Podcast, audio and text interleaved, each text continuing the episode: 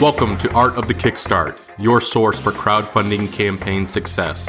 I'm your host, Roy Morejon, president of Enventys Partners, the top full service turnkey product development and crowdfunding marketing agency in the world. We have helped startups raise over $100 million for our clients since 2010. Each week, I'll interview a crowdfunding success story, an inspirational entrepreneur, or a business expert in order to help you take your startup to the next level with crowdfunding. Art of the Kickstart is honored to be sponsored by BackerKit and the Gadget Flow. BackerKit makes software that crowdfunding project creators use to survey backers, organize data, and manage orders for fulfillment by automating your operations and helping you print and ship faster. The Gadget Flow is a product discovery platform that helps you discover, save, and buy awesome products. It is the ultimate buyer's guide for luxury gadgets and creative gifts. Now let's get on with the show. Welcome to another edition of Art of the Kickstart. Today I'm joined with Steven Pulver and Daniel Levine with the Fireside Conference. Gentlemen, thank you so much for joining me today. Thank you for having us. I'm really excited about the opportunity to talk to you guys today about the Fireside Conference. This is going to be year four. I'm really excited, obviously, to get up to Toronto with you guys or even further in the woods in Toronto for this all inclusive, immersive, you know, off the grid, off the record retreat with some of the brightest minds out in the industry for businesses, startups, investors, entrepreneurs, etc.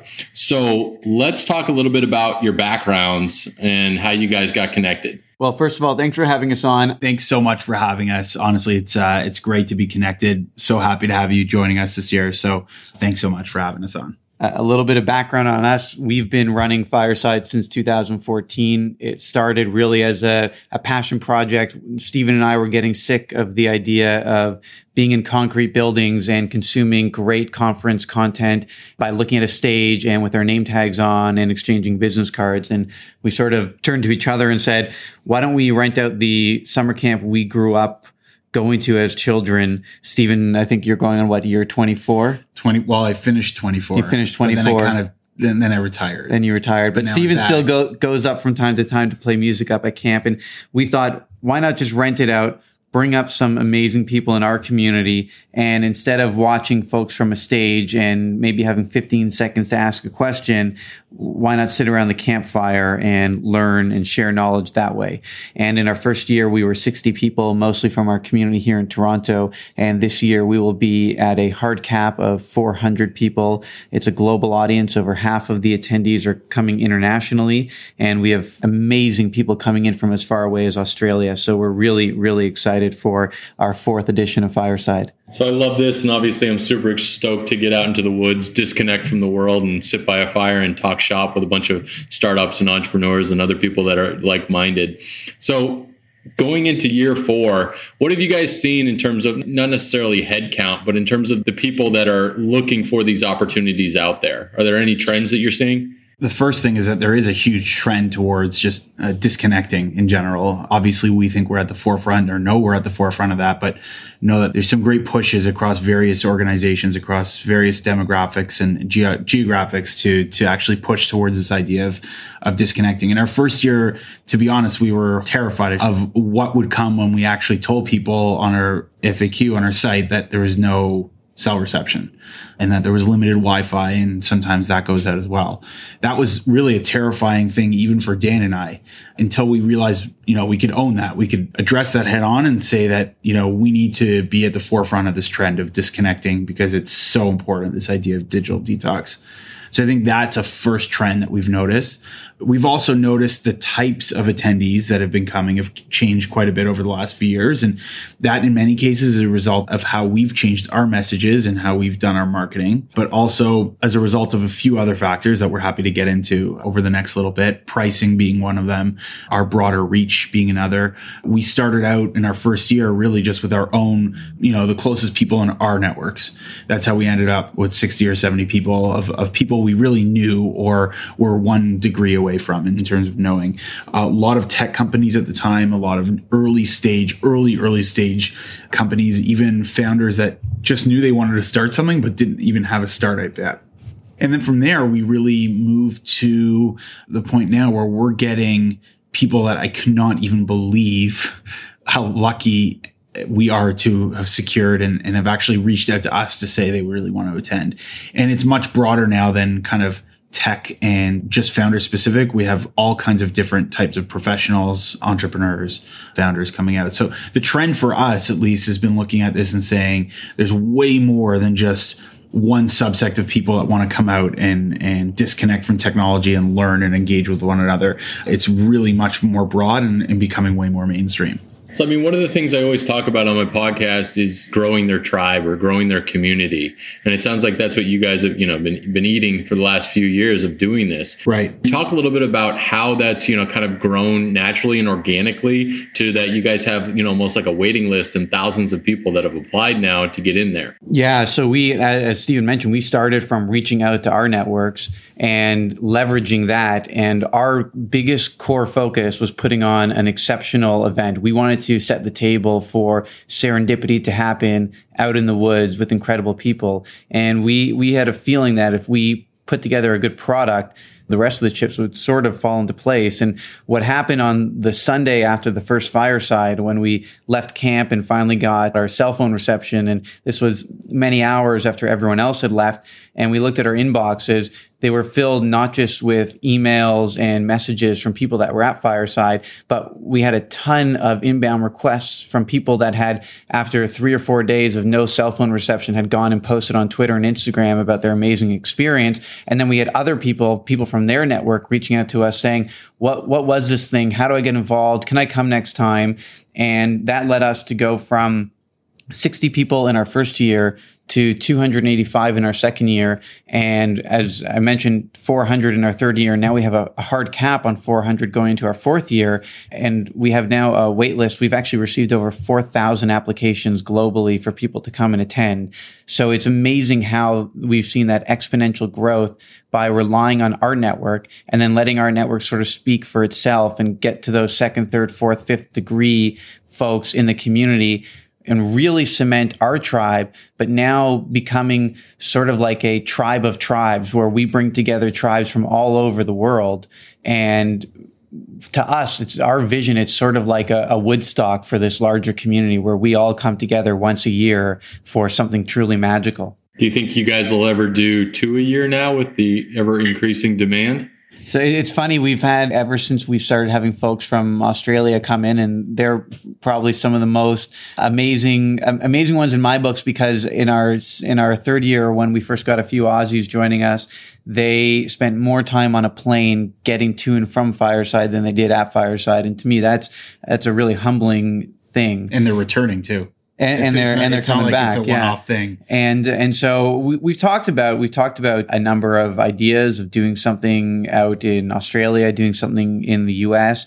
But right now we have this magic moment in our hands, and we're lucky that it even continues to today. And so we're really heads down focused on making Fireside incredible. We're not necessarily looking to expand the business or the presence, but if we can expand the impact on the community, that is certainly something that we continue to look towards. Yeah, I love the fact that you guys have, you know, the the full mix of, you know, an education time that's there, obviously the talking and the networking side. Food is obviously crucial, drinks and adventure and all that stuff. And then you guys actually went a step further and created your own song. What was the caveat behind that? I'll let Dan take that. Well, we have like the number one thing for us with Fireside is fun. Like we we like to have fun and we try to inject that into the broader experience. We come without any background or pedigree in, in making and running conferences or events. And so we got to write our own rule book. And part of that was being able to reach out to people in the community or having people in the community reach out to us that have unique talents or skills that you may not otherwise know. And so part of the process, Roy, you will know as now being a fireside attendee, is that we send out a, a pretty expansive information form where we ask a whole bunch of questions that you might not ordinarily be asked when you attend a conference. One of those is what is your, if you have one, your hidden talent. And so we get a lot of people that are CEOs and founders or investors. And it turns out they're just exceptional musicians or artists or rappers or like it really go like it runs the gamut of potential talent. So we have one member in our community who actually a little more overtly than having a hidden talent, just has an, an, amazing overt talent. His name's Jonathan Mann. He holds the Guinness World Record. I, I hope I don't butcher it. I believe it's for the most number of days consecutive writing, producing, and uh, and distributing a song. So he's put a song a day every day for like I think over eight years onto YouTube. He's at Song a Day Man and and so we said to him, you know, Jonathan, here's a little bit about Fireside and our values. Would you be able to put together a little song? And we were just blown away with what he was able to put together for us. It, it's something we listen to quite often and to this day never get bored of. And every year he actually comes up and attends Fireside and performs it live and and modifies it a little bit to adapt it to that particular year. And so we're proud to have a, a couple years now worth of the Fireside song. It's actually, I'm checking it here. It's since 2009. He's not missed a day of writing a song or a video. That's incredible. I'm sure he's doing it from, you know, sick in bed as well. well. Well, I'll also say, by the way, to your crowd as well. I mean, he he's amazing. And in terms of taking those complicated ideas and turning them into song, especially if, you know, to your crowd and in, in, in the crowdfunding space, how many times you want to kind of explain your idea or explain your product you know, this is a completely shameless pitch for him. You know, just a friend of ours, and he's well, and he's got a lot of notoriety, and right. he's super talented, and he's gone viral a number of times. And if if you are looking for something unique and magical and different on your crowdfunding right. tour, that's actually a great thing to to look at. One of his claims to fame, I, I understand that this this isn't uh, you know uh, probably where we thought the convo would go, but actually when when Apple had the huge issue with uh, Antenna Gate, when their iPhones were were losing signal with the what do they call it, the death grip yeah. Steve Jobs actually featured one of his songs that he put on YouTube at the beginning of that. There was like this PR keynote that Apple did, and, and Steve Jobs actually opened the keynote with that music video. So he really does have a propensity to to to get uh, really complicated ideas and into really great songs. That's really awesome.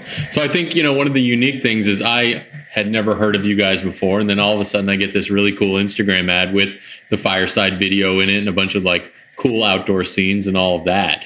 So I'm really interested because this is a higher ticket item for people and entrepreneurs, you know, how the marketing efforts that you guys have gone about, you know, promoting Fireside itself have gone in terms of the overall interest that you guys have now, you know, growing and receiving. Yeah, well, we first of all, I think when it comes to marketing, like a lot of people who are not traditional marketers, they just look at getting the message out online as, okay, I need to do online or digital marketing, and and so I'm going to post a couple ads. But I think it's quite important to take a step back and look at your overarching goals and objectives. And for us, we've never had a problem getting incredible people to apply to Fireside. But what we've always wanted to do is expand that reach. So whereas we were originally a, a, conference focused mostly on a Toronto community and then mostly on a Canadian community and then mostly on a Canadian and let's say Northeastern United States community. We're now truly a global community. As I mentioned, we have over 50% of people coming internationally. And so for us, the biggest thing was getting that message out there to the global community. And it started also with looking at what we had asset wise to use. So over the years, anytime we have made an investment in something like a song or a, a video that we've produced or even photography, we've always done it in view of how will we be able to leverage these assets in the future and make the most out of them so that we can get one, two, three, four, five X return rather than just do one photo shoot for one purpose for one one off thing that we're going to spend thousands of dollars on. So it starts with understanding our objectives, which is reaching a global audience, and then utilizing and leveraging the assets that we currently have, which are some fantastic photos that really exemplify the experience of being at Fireside, some of the core messaging that we've seen that has resonated over the years, including testimonials from other amazing alumni that have attended, and then putting all that into uh, online marketing channels where we see really good value and really great returns. So when you're turning your minds to a campaign like this, you have you have any number of options in online digital marketing. There's the obvious ones like Facebook and Google. There's the less obvious ones or perhaps the, the lesser used ones like Twitter, LinkedIn, Reddit, and other communities. And so the first step is to test them all and see what drives the most value for you. Where are you getting the, the best conversions? Where you need to be data obsessed. And that was step one. So we are not a conference or entity that's investing $100,000 in marketing. We're very frugal, but we want high impact. So we do a lot of testing and we look at a lot of data. And once we have a sense of the results and the data, we then continue to iterate and invest more in what's working. And so over the years, we've found Facebook and Instagram have been probably the best tools for us to reach the right audience. As it turns out, Google has, has been a very poor tool for us to, and mechanism for us to reach the right audience. And then we've spent quite a lot of time crafting our audiences. And it's crafting our audiences through our landing page where we're getting great contact information from people to build lookalike audiences on Facebook, but crafting our audiences also by really getting to know them. So, for example, when we do ask you to fill out that information form and we do interact with you, we get a sense of what's important to you. What do you like? What drives you? What motivates you, crowdfunding, venture, investment, startups. And we take all those bits and pieces to put together really, really niche, narrow, and specific audiences on Facebook or or on other uh, outlets that we're doing digital marketing on. And that really is the core of how we approach marketing. So, what's been the craziest thing to happen at Fireside to date? Oh boy some of that, you know, we, we do have a little bit of a Vegas rules policy, but I think we can break that rule for a, a couple of exceptions. Uh, and certainly in speaking with you, we really want to foster an environment where people can feel open to share thoughts and ideas that might show themselves to be a little more vulnerable than they ordinarily would be in a public setting. And, and so we do ask people not to share too much of what goes on at Fireside, but we've certainly had a few really interesting and also a few very impactful things. So there's the impactful things on the business side in terms of what comes out of Fireside, and there's no shortage of stories and, and anecdotes with respect to things like business partnerships and growth opportunities that have arisen. But so I always turn to this one anecdote that I love to tell, and, and then maybe I'll turn it over to Steven to see if he has anything that he likes to share. And I'm curious what he would come up with. But we don't, one thing that we do that's a bit unique and different at Fireside is so number one, there's no VIP at all. Everyone is VIP. There's no green rooms. There's no speaker only area. There's everyone's treated the exact same. And in line with that, when you arrive, Roy, you're not going to get a name tag. You're not going to get one of those lanyards that says Roy Morejon and this is what you do and and this is the company that you're with and so that people can start looking at your name tag to see what you can do for them and you know whether or not they want to talk to you. We want people to engage on a human level. And so a couple years ago, we had a founder of a company that has a market cap of about $5 billion join us for the weekend. Uh, this is an incredible, incredible individual who ordinarily people would pay to go see on a stage in a concrete building downtown. But in this case, they got an opportunity to spend the weekend with him. And no one knew who he was just by looking at him. We didn't have a name tag. We didn't say who that individual was. And uh, as it turns out, he also has as a hobby and interest, a very strong hobby of astrophotography and taking photos of the stars. And on our first night, Friday night, this uh, unassuming guy stood up in front of the group and said, "At just after midnight tonight, I'm going to go and shoot the Milky Way with my camera. And if, if anyone wants to join, you know, you can find me in this location." And of, of 285 or so people, I think 15 of them went and joined him and they spent the night doing exactly that, shooting the Milky Way and getting just incredible, incredible photos. Uh, as it turns out, the venue where we hold Fireside has some of the darkest skies in North America. And I, it wasn't until the following day when that individual got not on stage because we don't have stages, but sort of got into the middle of the area where we were doing a keynote presentation and we announced him and who he was. And I'm not going to say his name just to be uh, respectful to the story.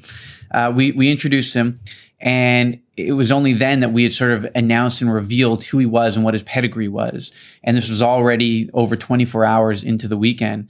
And if you looked around the room, you could see just by the expression on the faces of the individuals who exactly those 15 people were that the night before had spent the whole evening shooting the Milky Way with this person who ordinarily they may not, not get 10 seconds with at a conference when that individual's up on a stage in a, and in a VIP area. So that to me is probably the most impactful sort of thing that we can we can help happen at Fireside. Steven, anything that yeah, like for for me, it's not even you know that one most impactful moment. It's these collection of little things that collectively add up. Right, that whenever Daniel or I are able to connect to people that we know through their backgrounds and their app- that their applications would be a good fit, and and when people feel as though there's this serendipitous moment where they've met and they might may or may not realize that the, the magic that was underlying that was the preparation that it took to get everyone up and, and organize those moments to me those collection of moments are looking back in the last four or five years really have become the most magical in, in my memory. Yeah it sounds awesome guys. All right. Well steven you drew the short end of the straw to answer questions in my launch round. Are you good to go? Let's do it. So what inspired you to be an entrepreneur wanting to create something where something didn't exist before. Who did you look up to growing up as a kid? Business or personal or both? Both. Uh, actually, Ted Cole, who was the original owner and founder of Camp Walden, which is where we do Fireside, he was this larger than life individual for me and and professionally. I, I mean, it might sound cliche at this point, but it's always been Steve Jobs. What book are you reading or listening to right now? I'm actually not reading or listening to a book right now, so that I can't give you an answer. What I can say is I need to find one. So if you do you have a recommendation? Can I throw this back at you, Roy? That's a fair question. I actually just started listening to a book uh, yesterday. I just finished it called Skin in the Game. That was really interesting. But the one I'm listening to right now is very interesting. It's called Letters from a Self Made Merchant to His Son. Cool. It's this gentleman, like from the 1800s, basically writing letters to his son. And there's just so many good nuggets of information in each one of these letters that still work today. So definitely a quick read, but really, really interesting. I'm about a quarter way through it so far. Okay, amazing. Thank you. You are welcome. So don't put any more questions back on me now. All right. So if you could grab a beer with any entrepreneur throughout history, who would it be? That's a hard one because obviously I'm not going down the Steve Jobs route again. But I that that is who it would have been. I would have also put someone like I don't know. I, I'm going to say Steve Jobs again, and I'm going to own it. What would have been your first question for Steve? Should you have only had one? My only question. Now now I'm going to sound like a mumbling idiot, uh, as I probably would with him in any event. Dan, what would my the first- conversation would have probably gone exactly, exactly like this? like I, I would be sitting there and I would say you. I would just turn it on him and say, "What one? What's your favorite of, book? I would say, "What piece of advice would you?" What's your one question for No, me, I would- Steve? I, I would say there you go. That's that, that's it. I think I would just I, I think I would just freeze. To be honest, probably the worst answer to that question you've ever received. All right, last question, Steven. I'll take you off the hook. What does the future of entrepreneurship look like? The future of entrepreneurship, in, in my mind, is people from all over the world realizing that the resources are out there, that you don't need to come from money, you don't need to come from certain geography, that you can make something happen with really anything. And the future of entrepreneurship, in my mind, looks like we can create things all over the world and make an impact. We've seen it with social, we've seen it with with different technologies. The future of entrepreneurship is really harnessing a global community and technology in a way that is going to allow people to create ideas faster, cheaper in the far reaches of the world. To me, that's the that's where we're looking, right? Awesome.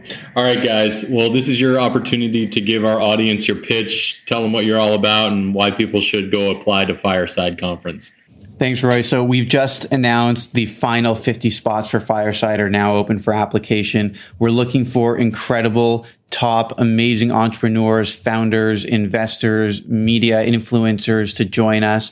It is a very exclusive group. We top out at 400, unlike most conferences with thousands and thousands of people. If you are interested and have a bit of a sense of adventure, you want to go out and explore the woods, uh, go through a little bit of discomfort and adversity, but find an incredible global tribe of proven leaders, then you need to go to Fireside Conf, C O N F, Fireside Conf, like conference.com and hit apply and just let us know you're a friend of Roy's and your application is going to be reviewed in priority above anyone else's. Well, that's bad. You don't want to do that, man. no, I'm just kidding. Well, this has been awesome. Uh, audience, thanks again for tuning in. Make sure to visit artofthekickstart.com for the notes, the transcript, everything we have talked about today. And of course, thank you again to our crowdfunding podcast sponsors, the Gadget Flow and Backer Kit. And if you guys loved this episode as much as I did, make sure to leave us a review on iTunes. Steven, Daniel, thank you guys so much for being on Art of the Kickstart today. Thanks, Thank Roy. Roy. Looking forward to seeing you in September. Indeed. Thanks for tuning in to another episode of Art of the Kickstart, the show about building a business, world, and life with crowdfunding.